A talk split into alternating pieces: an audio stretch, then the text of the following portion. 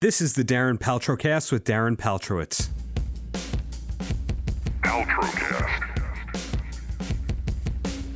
I've been interviewing musicians, comedians, and all sorts of entertainers for almost 20 years.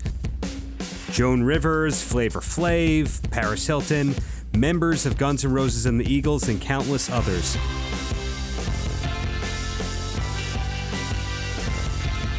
This show is about artists and why they do what they do.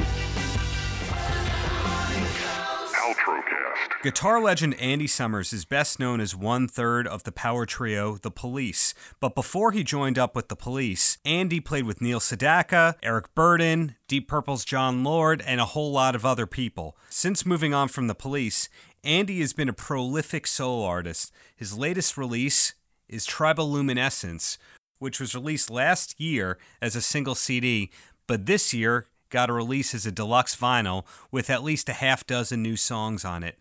Beyond music, Andy has put on dozens of photo exhibitions around the world and written half a dozen books. I had the pleasure of speaking to him via phone and placed a call to him to his home in Los Angeles. Unfortunately, the timing did not line up, so I had to give him a ring back an hour later. Here's what happened. Hi. Hi, uh, a better time now? Yeah, yeah. Sorry, I had someone here. I asked Andy about his decision to release Triboluminescence as a double LP on vinyl after it was initially released as a single CD release. well, you know, I released my records for a company in England, and we did this coming into the modern era. Of course, vinyl's become kind of a special thing again, and they sell really well. So the record previous to this, which was called Metal Dog, the record company in England um, wanted to make a double vinyl. It wouldn't have occurred to me necessarily like, oh, I've got to make vinyl as well, but they encouraged me to do it. So, you know, the idea took hold this time. So it really came up, you know, a couple of years ago, like, oh, well, these days you should make vinyl as well, because for this kind of music, everyone likes to get it. Well, not everyone, but there's a definite, a definite um, buying public for the uh, for the vinyl. You know, for me, it's sort of thrilling because I get to take the package, the actual you know art package, and open it up a bit more, and you know do something creative with it. And it's a bit like the old days. You know, you can really have fun. You know, make, it's like making an LP. Well, it is an LP. As a follow up, I asked Andy if he himself listens to a lot of music on vinyl. No, I don't. I don't. I don't have time to do that. But I, I did have to go out and get a better vinyl player than I had. You know, I was I really enjoyed sort of putting the package together, and I think the mo- the salient point is, uh, you know, you know, all the extra tracks, other music that I made. You know, apart from what ended up on the original CD. I asked Andy if he had a favorite song on that latest album, Triboluminescence. I mean, there's one actually that I really particularly like. I think it's called Sweet Milk, where I it's just an improvisation on an instrument that's like a sort of mini oud. It's sort of a cousin of the oud. It's called a latva. It's a Middle Eastern instrument. As most of the music that Andy has written in his solo career has been instrumental, I wanted to know when he comes up with the song title with relation to composing the song. Yeah, well, I mean, it's a sort of multi-pronged answer. You know, I'm a literary person, and I think about words and writing a lot. And um, you know, I try to, in the titling, create a you know a kind of a vibe that you know gives you an idea of what the music might be like. One of Andy's most notable songs during his time in the police was Behind My Camel, which won a Grammy in 1982 for Best Instrumental. There's a rumor that the song title came from, well, what you would find behind the camel. Uh, I asked him if that was true. Well, that's a sort of stupid joke, but not really. And it might be what's in front of the camel too. Uh, but I think what you see there is the predilection for this kind of titling and this sort of atmospheric music, instrumental music that was you know, already going on in my head back back then. Andy has been prolific as both a musician and a visual artist. He's put on dozens of exhibits of his photography around the world over the years. So I want to know if he had studied art before he was a musician or even after he became successful with the police.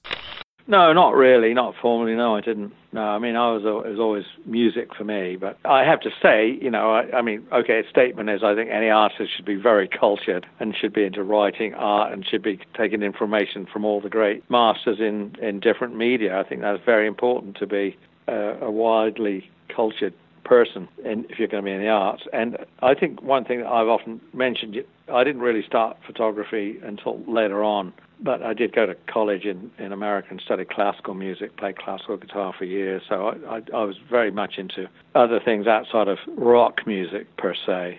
Andy Summers is generally ranked high when it comes to all time greatest guitarists, but not only that, he's also considered to be one of the originals when it comes to guitar players. When Andy started with the police, did he know that he was one of the most groundbreaking guitarists in the making? you, I don't think you stand there and go, "Oh, this is really unique." No, I think you, you know, any moment you're the sum of all these all this information you've taken in, natural talent, and um, whatever you know, personal grit it grows goes through to come out the way it does. And you know, one thing I've often said in interviews, I think, you know, what you become is all the it's like subtracting all out all the things you don't like. So it's sort of like a procedure by negation. I don't like this, don't like that, don't like this, don't like that either. So what am I left with? This okay, then I'm going to do this. I don't have to be good at everything. I don't need to do everything. I'm going to do this, and this is where I'm going to put my, my whole effort. Andy is often ranked towards the top of guitar player lists of all time, but I want to know if gear played a big role in his musicianship or even his evolution as a player. Gear?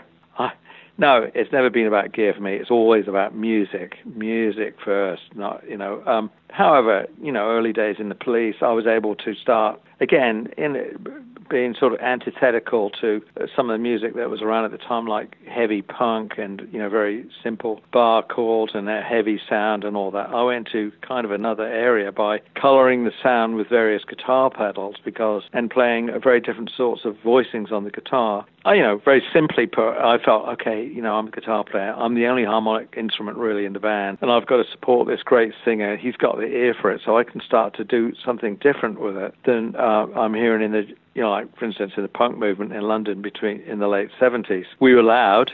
We sounded like a rock band, but I was playing different kind of stuff on the guitar.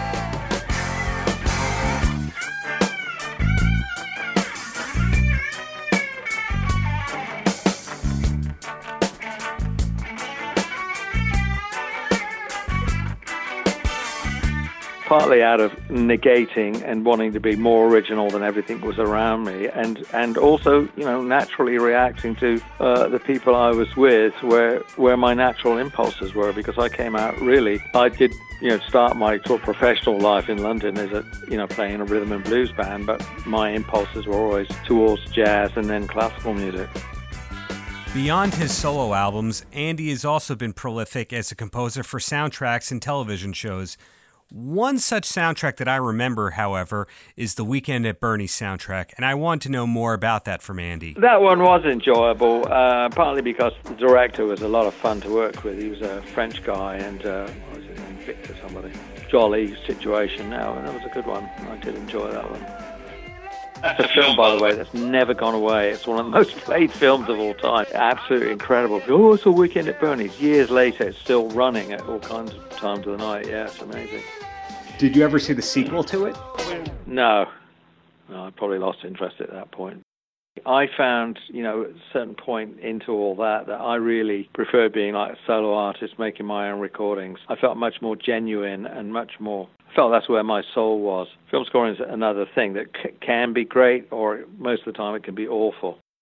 As Andy was in one of the biggest bands of all time, undeniably, I want to know what he still feels that there is left to accomplish in his career. I mean, obviously, we weren't just some band that had one or two hits. We were like a phenomenon. We were really one of the biggest bands of all time. We all get a lot of respect for that. And of course, it's hard to um, ever find anything that could possibly match that in terms of, well, certainly popular profile. It forces you back in a position of really it's about the music. Do you love playing music? Yes. Are you prepared to suffer for it? Mm, not as much as I used to be. You know, I have a pretty full musical. I, I like collaborating with people. Um, I like to pick and choose what I do, and you know, there's a certain amount of comfort I expect now. I am not really ready to rough it anymore. I don't have to prove anything. You know, the police was an amazing platform for all of us uh, to be able to do basically whatever we want. You know, and I can do whatever I want or nothing if I want to. But I have a studio. I work all the time at music, and uh, you know, I'm looking forward to getting started on whatever the next album I might personally make, and there's a couple of things I've got in the can that I'd like to put out. it's, it's, it's music all the way.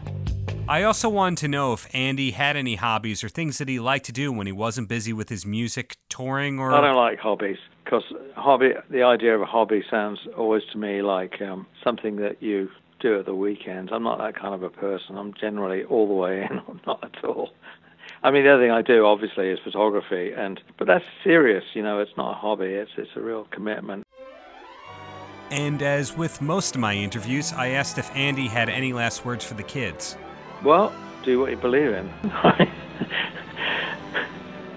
Make sure you have a good manager. That was my interview with Andy Summers for the Darren Paltrocast uh, podcast with Darren Paltrowitz. Great, man. All right, well, good. Yeah, I find it intriguing. A pleasure speaking with Andy, Yeah.